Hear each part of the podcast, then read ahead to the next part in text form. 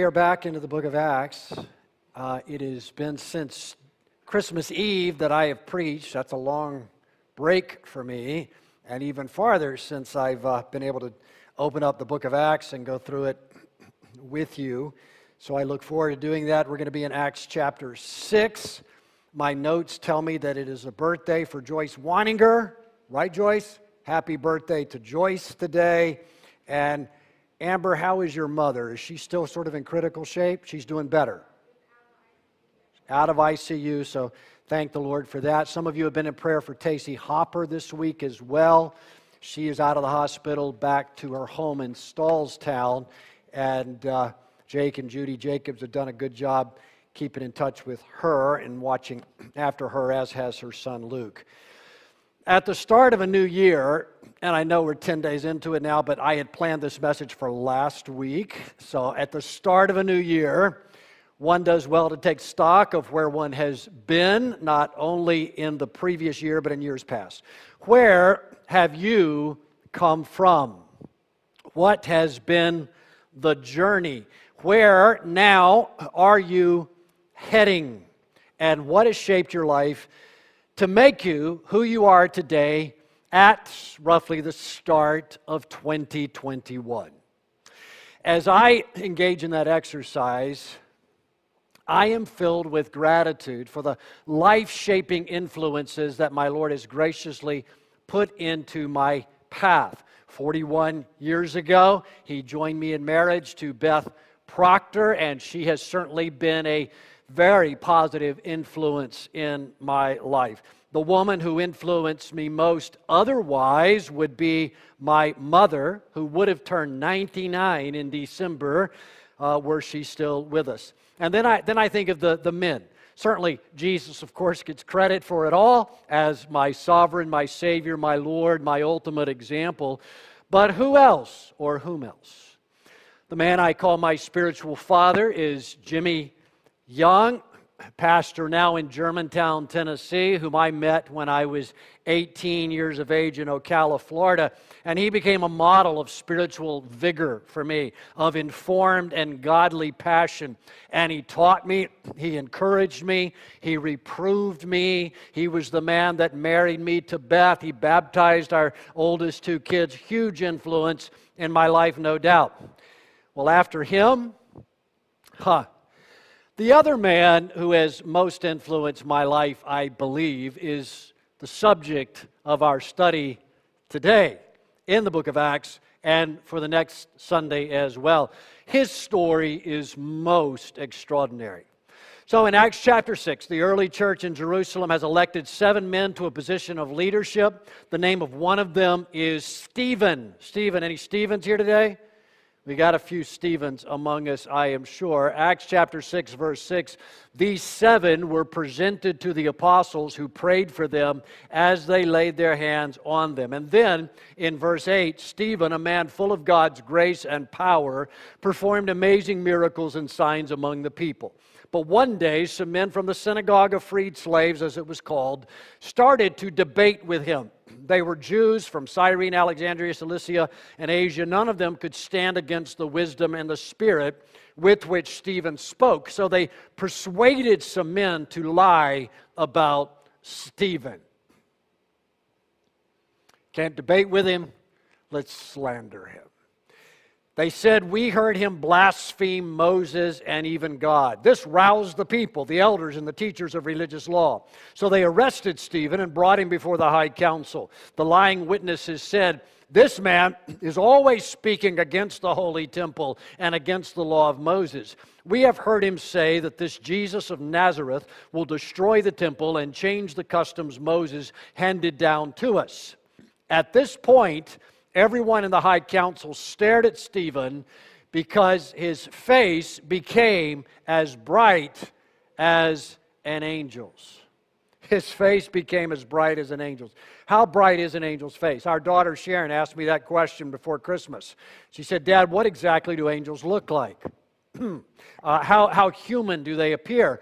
And I said, apparently, from reading scripture, they sort of look like humans. At times in Scripture, people think that they're seeing a human when they see an angel, but apparently they typically appear with a certain heavenly brightness about them that is both wonderful and frightening. In March, some of us will show up at church and, uh, and we'll see friends at church that we haven't seen in a while, and, and we will know from the glow on their face that person has been in Florida. uh, yeah. They just came back from Florida. Some will look sort of like, sort of like they're glowing, right, in, in a way.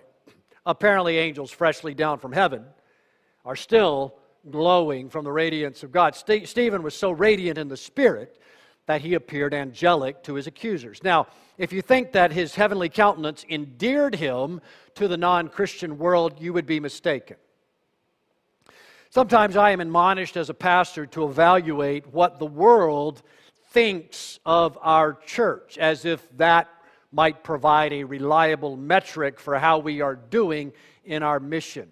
Not, not so. It's interesting. It's, it's worth asking and evaluating. We do care about our reputation in the community, but the church, at its best, is often despised by worldly powers even when she is most pleasing to her Lord. So, Stephen, he's a Christian hero. Some of you here are named after him for good reason. Acts chapter 7. It's mostly a 52 verse sermon by Stephen, followed by a rock shower that ended his life. But oddly, Stephen is not the great influencer in my life. That man gets introduced at the end of chapter 7. You read verse 58 where it says, The angry mob dragged him out of the city and began to stone him. His accusers took off their coats and laid them at the feet of a young man named Saul. End of story for Stephen, start of the story for Saul. Chapter 8, verse 1 Saul was one of the witnesses and he agreed completely with the killing of Stephen. And then a great wave of persecution began that day, sweeping over the church in Jerusalem. Saul was going everywhere to destroy the church. he went from house to house, dragging out both men and women to throw them into prison. That is my hero. yes, there's Nero, there's Diocletian, there's Bloody Mary, there's Hitler and Stalin and Mao, and before them all, there was Saul of Tarsus. His story gets picked up again at the start of chapter 9. Meanwhile, Saul was uttering threats with every breath and was eager to kill the Lord's followers. So he went to the high priest, requested letters addressed to the synagogues in Damascus, asking for their cooperation in the arrest of any followers of the way he found there. He wanted to bring them, both men and women, back to Jerusalem in chains.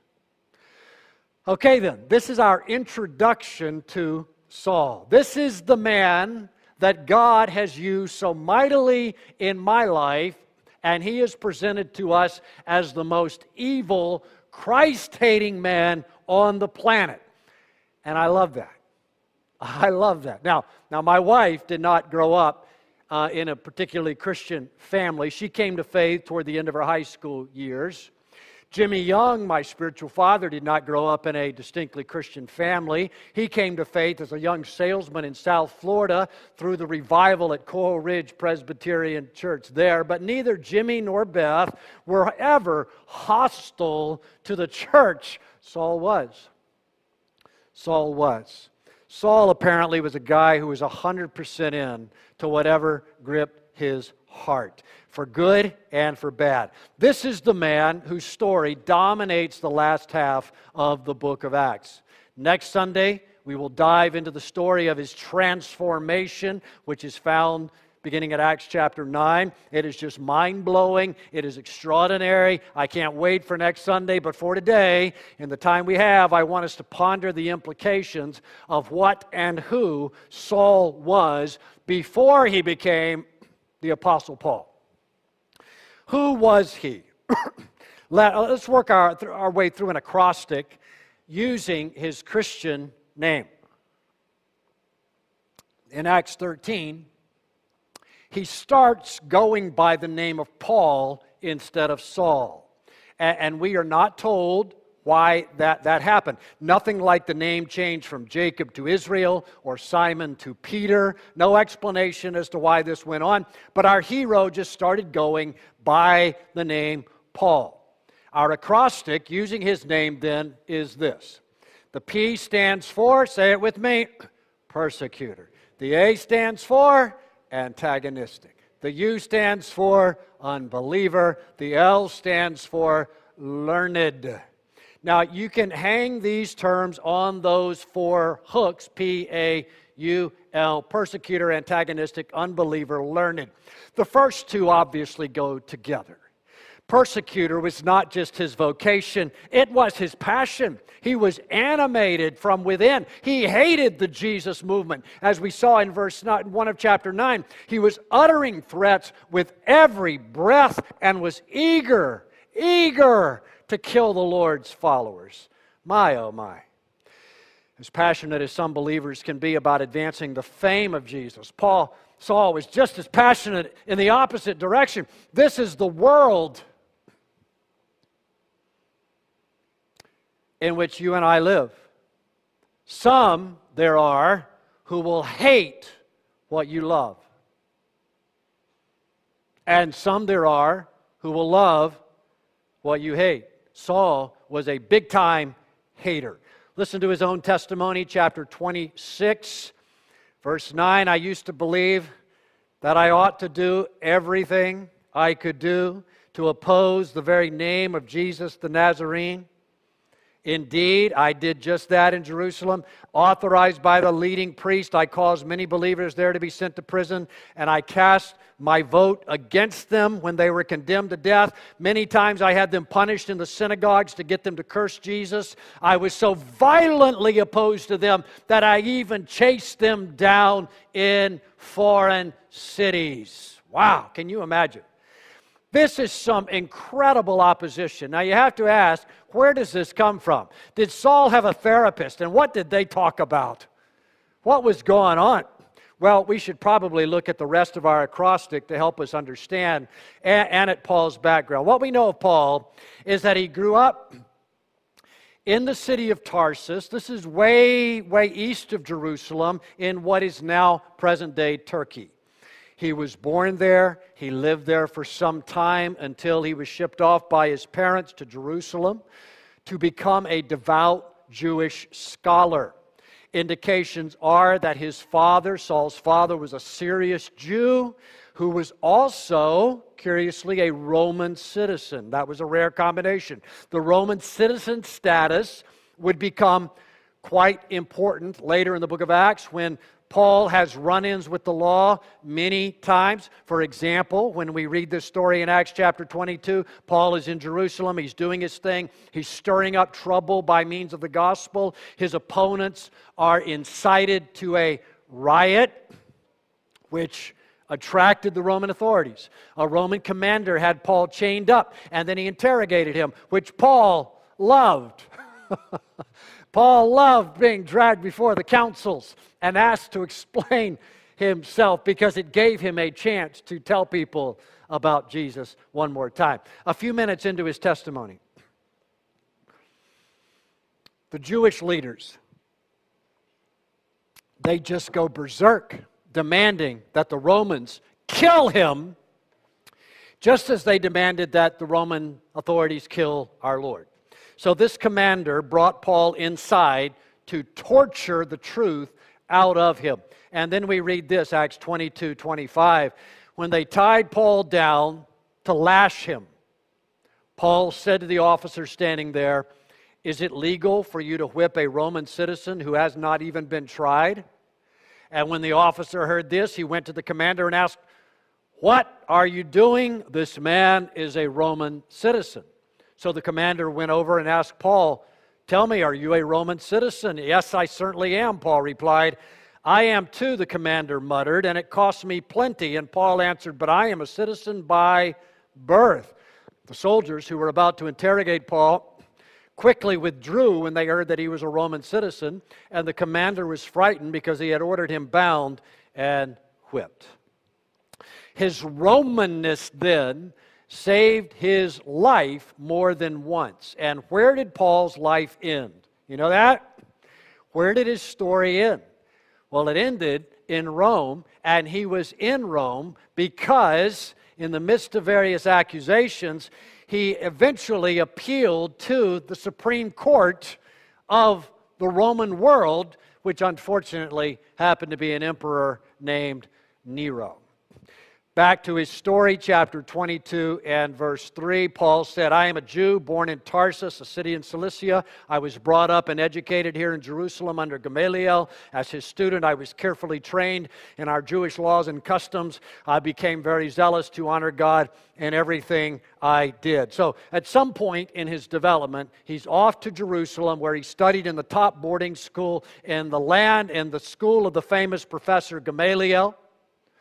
Gamaliel had already made an appearance in the book of Acts in chapter 5, where Luke wrote that Gamaliel was a Pharisee and a teacher who was respected by all. And Saul, Saul, oh, he may very well have been his prize student. He would have mastered the Old Testament scriptures and the traditions of the strict sect of the Pharisee, who were the fundamentalist, if you will, of the Jewish world. This is, uh, by the way, explains the fourth letter in our acrostic. Remember our acrostic? P A U L. Paul is what? Learned. He is learned. That's our L. He knew multiple languages. He was familiar with the ancient texts, both Jewish and Greek, but especially the scriptures. So, this man, Saul, is an uber Jew, supremely Jewish. He speaks in Philippians of how he was of the tribe of Benjamin, circumcised on the eighth day. He said, I am a Hebrew of Hebrews. He says he was careful to obey all of the law. And here in his testimony in Acts 22, he notes that he was zealous to honor God. Zealous to honor God. That's a good thing, right? You're supposed to say yes. It's a good thing, right? Yes. Zeal is good. Yes. Wait. Certainly it is, but, but, ever seen misguided zeal?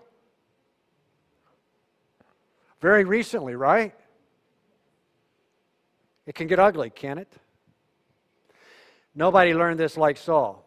In Romans 10, Paul came to write this about the Jews of his day. Romans 10, he said, Brethren, my heart's desire and my prayer to God for them is for their salvation. For I testify about them that they have a, what? Zeal for God, but not in accordance with knowledge. Zeal without knowledge is destructive. When someone believes that he is right and is sure God is on his side, watch out. In that person's mind, by opposing him, you're doing what? You're opposing God. And almost anything then can be justified to stop you. Blaise Pascal wrote this Men never do evil so completely and cheerfully as when they do it from a religious conviction. That perfectly describes the zeal of Saul. Perfectly. After speaking of his zeal for God's honor, he says this 22 4. I persecuted the followers of the way, hounding some to death, arresting both men and women, and throwing them in prison. The high priest and the whole council of elders can testify that this is so. I received letters from them to our Jewish brethren in Damascus, authorizing me to bring the followers of the way from there to Jerusalem in chains to be punished. So, this is the outlook Saul's zeal took. For some, you see, zeal means building orphanages. For others, zeal means blowing those orphanages up. It may mean beheading infidels. For Saul, it meant trying to kill the church of Jesus in its infancy. Wow. Read it again. This time, Acts 26, verse 9. So then I thought to myself that I had to do many things hostile to the name of Jesus of Nazareth, and this is just what I did in Jerusalem. Not only did I lock up many of the saints in prisons, having received authority from the chief priest, but also when they were being put to death, I cast my vote against them. One more verse. And as I punished them often in all the synagogues, I tried to force them to blaspheme, and being furiously enraged at them, I kept pursuing them to foreign cities. He was exceedingly conscientious, wasn't he? He believed that this was his calling. And, and you know, we are told, we are told in life, and you young people know about this, you, you're told in life to find your passion, right? And then follow that into your career. Saul did that. He became the most vehement opponent of Christ on earth. Zeal misdirected, to say the least. In Acts 9, when God tells Ananias to go meet up with Saul and to help him out, Ananias felt that he had to fill the Lord in on just who this guy was that he was sending him to. This was the Christian hater supreme who had been deputized by the high council in Jerusalem to arrest the lovers of Jesus. And after his conversion, no church wanted to host him because they were terrified of him and justifiably skeptical. And I think this is so tremendously funny. God is so, so awesome that He picked this guy. He picked this guy, just blows my mind. So Saul somehow becomes one of the greatest positive influences in my life and in many of yours which takes us back to our acrostic. Sorry, we sort of ran down some rabbit trails.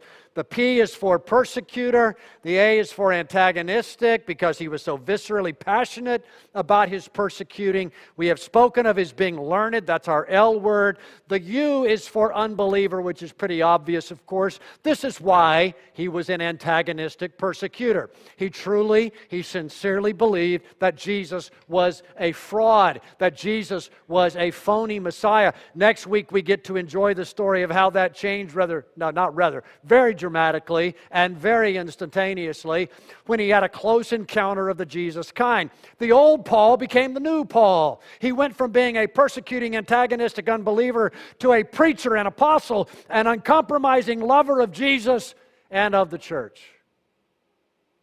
It's okay to say amen at this point. Amen. Hallelujah. Glory to God. You see how that works?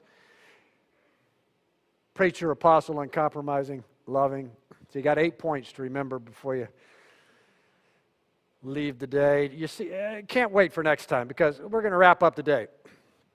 Next week we look at the transformation. Today we uh, wrap up with two applications of just what we've seen about Saul of Tarsus. First, notice that God's calling of a person fits his design and his preparation of that person. In Galatians, Paul says that God chose him for his role before he was born. So God's hand was on him all the time with a view to what he would become. What had God appointed Saul to do? Well, several things. First, he was a writer of a great bit of the New Testament, right? His background as a scholar prepared him perfectly to serve the Lord in that role. Secondly, and related to that, he was a defender of the faith. He was equipped by God through his training to present the gospel in a biblical and reasoned fashion to defend the Christian message against all comers and attackers. Thirdly, God prepared him to be the leader, a leader of the church. Clearly, that was in this man's DNA. Before his conversion, he was leading persecution teams on hunt and destroy missions. He had, before he was the apostle, he had a following.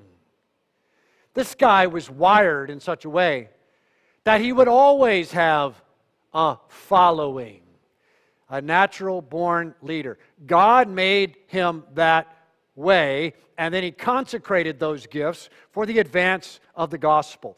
Fourthly, God prepared him to suffer. Wow. We will learn just how much he got to suffer it was really something. But even before meeting Christ, Saul demonstrated an extraordinary fearlessness. This guy was no people pleaser. No, not at all. He was willing to make all the church his enemy.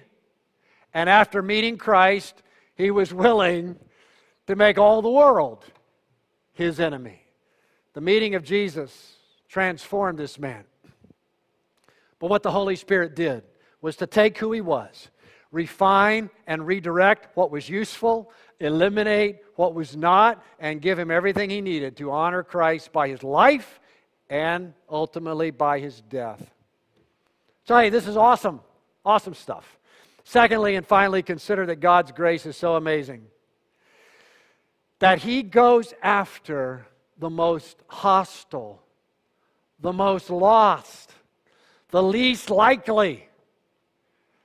1 Corinthians 15 9, he said, I am the least of the apostles, not fit to be called an apostle because I persecuted the church of God. Yet more, Ephesians 3 8, to me, the very least of all saints, this grace was given to preach to the Gentiles the unfathomable riches of Christ. He says, I am the least of the apostles. he says, I am the least of all the saints. But he was the leader in one category at least. What was that? 1 Timothy 1:15. Christ Jesus came into the world to save sinners, and I I am the worst of them all. What a braggart. he is the leading sinner. The King James Version calls him what? The chief. The chief of sinners. So then, you don't despair of anyone. You don't despair of anyone. You pray and you bear witness. No one still breathing is beyond hope. Not you, not a wayward child of yours, not the world's most flagrant atheist or jihadist. Jesus can save such as these, and sometimes he does, and the world can only marvel. John Newton was a case in point. Amazing grace, how sweet the sound that saved a wretch like me. Brooke, we should sing that. So get your team up here and we'll do that. And as they come up, let's speak to God in prayer. Father, we do declare that your grace is amazing and wonderful. And Lord, even though Paul claims to be the chief of sinners, we know that if he's worse than us, it was very little difference. Even those of us that have come to faith at an early age in life, oh God, we recognize that our hearts are prone to wonder, and Lord, we feel it. We have all been prodigals to some extent or another. Most of us have been older brothers, despising those who came late into the family. Lord, we are a mess. We're a mess. We thank you that in you there's hope for us. Thank you that in you there's hope for others that we look out and love and long to see come to Jesus. We pray that you would do a wonderful work in these days to draw someone infamous into your family and make them a voice and a witness for the grace of Christ. we think now of those we know that seem so far beyond the pale seemed like very unlikely candidates to ever bow the knee to King Jesus. We pray, of God, you work in even these. Those that seem very hard, those that seem quite hostile, melt their hearts and draw them to yourself. And Lord, we, ex- we exalt today in the grace of Jesus and desire that that may be the central greatest, most significant reality in our lives.